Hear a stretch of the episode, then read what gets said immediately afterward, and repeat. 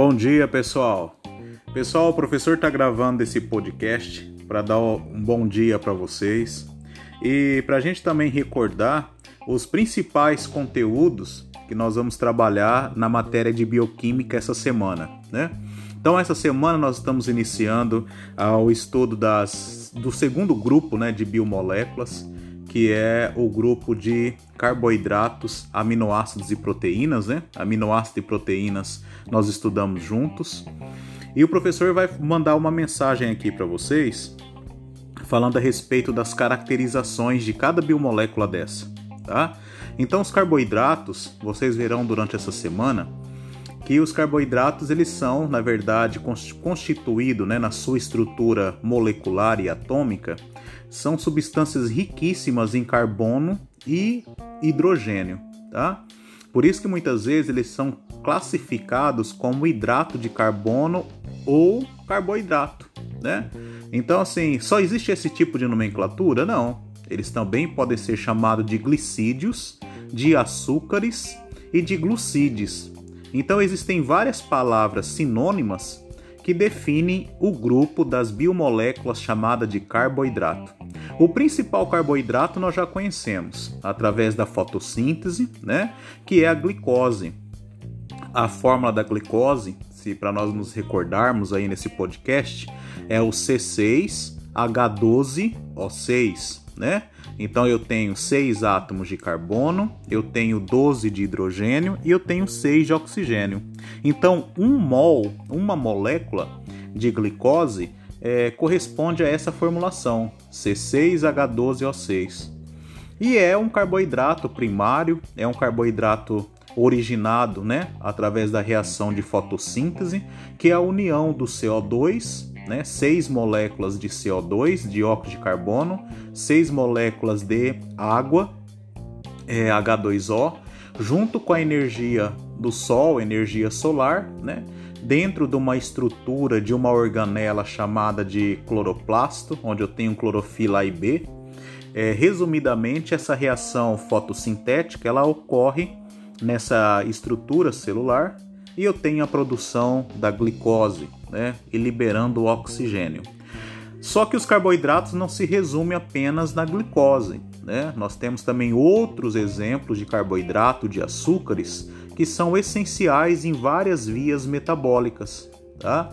Então nessa semana vocês vão ver através das nossas videoaulas gravadas, através do nosso encontro síncrono, síncrono, que os carboidratos são divididos em classes, em grupos, se é que vocês já não estudaram, né? Que são os monossacarídeos, os disacarídeos e oligosacarídeos, que formam o segundo grupo ou agrupamento, e nós temos também os polissacarídeos, né? Pensando um pouco nos monossacarídeos, vamos colocar alguns, né? Nós temos a própria glicose, que nós já comentamos, né? Nos mono, mono vem de um, então é um monômero, um açúcar, né? Nós temos a frutose, né? Um exemplo de carboidrato presente nas frutas, né? Frutose, glicose.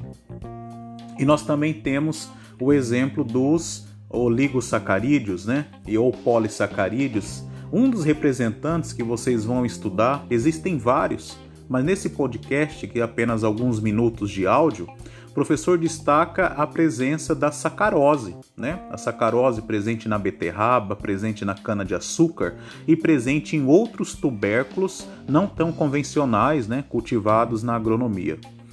Então, esses são os grupos iniciais: monossacarídeos, disacarídeos e oligosacarídeos.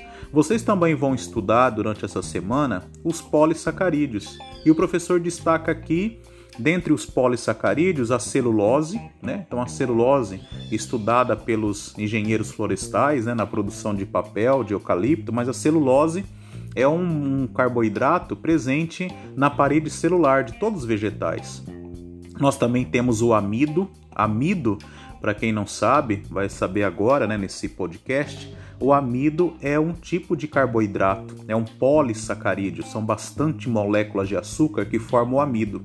E o amido nós temos presente, por exemplo, na batata, né? Batatinha, batatinha ou batata inglesa, na batata doce, em vários outros tubérculos também eu tenho amido, porque o amido ele é um material de reserva das células dos vegetais. Enquanto que, né, vamos lembrar aí, das células dos animais, como que o, os animais acumulam carboidrato? Na forma de uma molécula chamada de glicogênio. Também é um polissacarídeos. A principal função dos carboidratos é energia, porque quando nós degradamos o carboidrato, e nós vamos estudar isso através de várias reações bioquímicas, quando nós degradamos o carboidrato, né, nós liberamos muitas moléculas de energia, né, chamada de ATP, adenosina trifosfata. E essa molécula, ela que vai dar energia para o funcionamento, né, para a fisiologia, para as inúmeras reações fisiológicas que nós temos é, nos seres vivos. Tá? Então, basicamente, é, nesse podcast, o professor quer destacar aqui quem são os carboidratos, que é a maioria dos açúcares presentes nos seres vivos. São moléculas divididas em três grandes grupos ou grandes famílias, né, agrupamentos: monossacarídeos, disacarídeos e oligo, que formam o segundo grupo, e os polissacarídeos.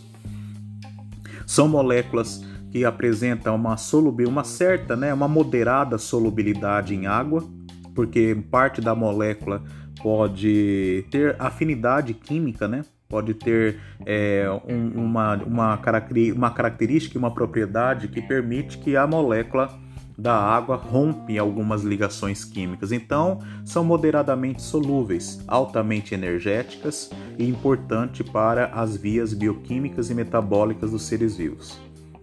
Nessa, nessa semana também nós vamos estudar o, os aminoácidos e as proteínas. Aminoácido e proteína diferem bastante dos carboidratos, porque aminoácidos é, são subunidades de proteína. Né? Então, para formarmos uma proteína, nós temos várias subunidades de aminoácido, né? que através de uma ligação muito conhecida, chamada de ligação peptídica, né? ligando peptídeos, os peptídeos são os próprios aminoácidos. Quando eu ligo vários peptídeos, eu formo uma proteína. Então, uma definição muito clara para as proteínas é que ela, que ela é formada por pela união de vários aminoácidos, um grudado no outro, através de uma ligação química chamada de ligação peptídica. E esses aminoácidos, eles estão representados por 20 unidades básicas, né? Então nós temos aí, vocês vão, vão ver nas nossas aulas síncronas e nas aulas gravadas, que os aminoácidos, nós temos 20 principais, né? Que são os aminoácidos essenciais e os não essenciais, né? Então os aminoácidos essenciais, o próprio nome já diz, são aqueles muito importantes e que compõem né, toda a estrutura bioquímica e fisiológica das plantas e dos animais. Né? Então, assim, é muito interessante vocês se atentarem nessa semana em estudar quais são os grupos dos principais aminoácidos. Né? O professor vai citar isso na nossa aula síncrona e também nas aulas gravadas que eu vou deixar no Moodle. As proteínas, então, elas compõem um grupo muito importante. Para vocês terem uma ideia, os anticorpos que defendem os animais e nós nos incluímos neles, né? Os anticorpos que são proteínas de defesa, eles atuam junto com uma célula branca, branca chamada de leucócitos. E eles fazem a composição do sistema imunológico dos animais. É né? muito importante nós estudarmos isso, principalmente agora nesse período de pandemia. Nós vamos verificar também que o colágeno, né, que é a elastina, elastina é uma proteína que dá elasticidade à pele, ou ao couro, ou ao tecido epitelial de, de reconstituição da epiderme, né, dos animais. Então, colágeno, a miosina, que é um tipo de proteína muscular em formato de mola, né, é ela que dá essa elasticidade para as fibras para os tecidos esqueléticos, né, tecido muscular, tecido liso dos animais. É, nós temos, além do colágeno, além da miosina, da elastina, nós temos outras proteínas que fazem parte da cartilagem. Né? Cartilagem é aquela região aonde fica protegendo né, os ossos, né? é uma região de ligamentos musculares e também funciona como um amortecedor, tamanha a importância das proteínas. A hemoglobina, que é a hemoglobina do sangue, é, ela é uma cromoproteína que dá coloração à cor vermelha do sangue. Então vocês estão observando que existem vários tipos de proteína e tirando a função dos anticorpos, que é defesa, a maioria das proteínas elas têm uma função mais de aderência, de aderir, de ficar preso, de estrutura, né? a estruturação. A hemoglobina já tem uma função muito importante no sangue, que é levar o oxigênio para todo o corpo e transportar alguns nutrientes, né? principalmente alguns sais minerais. O ferro, por exemplo, ele é transportado pela hemoglobina. Então, durante essa semana, nós vamos focar o nosso estudo nesses grupos de biomoléculas, que são os carboidratos e que são as, as, as, as os carboidratos e as proteínas, né? Tão essenciais para o funcionamento das biomoléculas. Então, o professor está fazendo essa gravação para que vocês fiquem atentos durante essa semana em estudar esses dois grupos de biomoléculas tá? Muito importante para a composição dos seres vivos, tá? É, deixa eu ver o que mais eu quero falar. Então, nessa semana nós vamos estudar carboidratos e aminoácidos e proteínas. É, é, lembrando que os aminoácidos e proteínas são ligados por ligações peptídicas, enquanto que os carboidratos eles podem sim fazer ligações, mas os carboidratos, o nome da principal ligação é a ligação glicosídica, né? É, parece muito. Peptídica é para aminoácidos e proteínas. E para os açúcares, quando eu tenho a união de vários açúcares, por exemplo, o professor falou que o polissacarídeo, que é o amido, o glicogênio, a celulose e a quitina, são açúcares de longas cadeias carbônicas, né? De várias subunidades, de vários monômeros, né?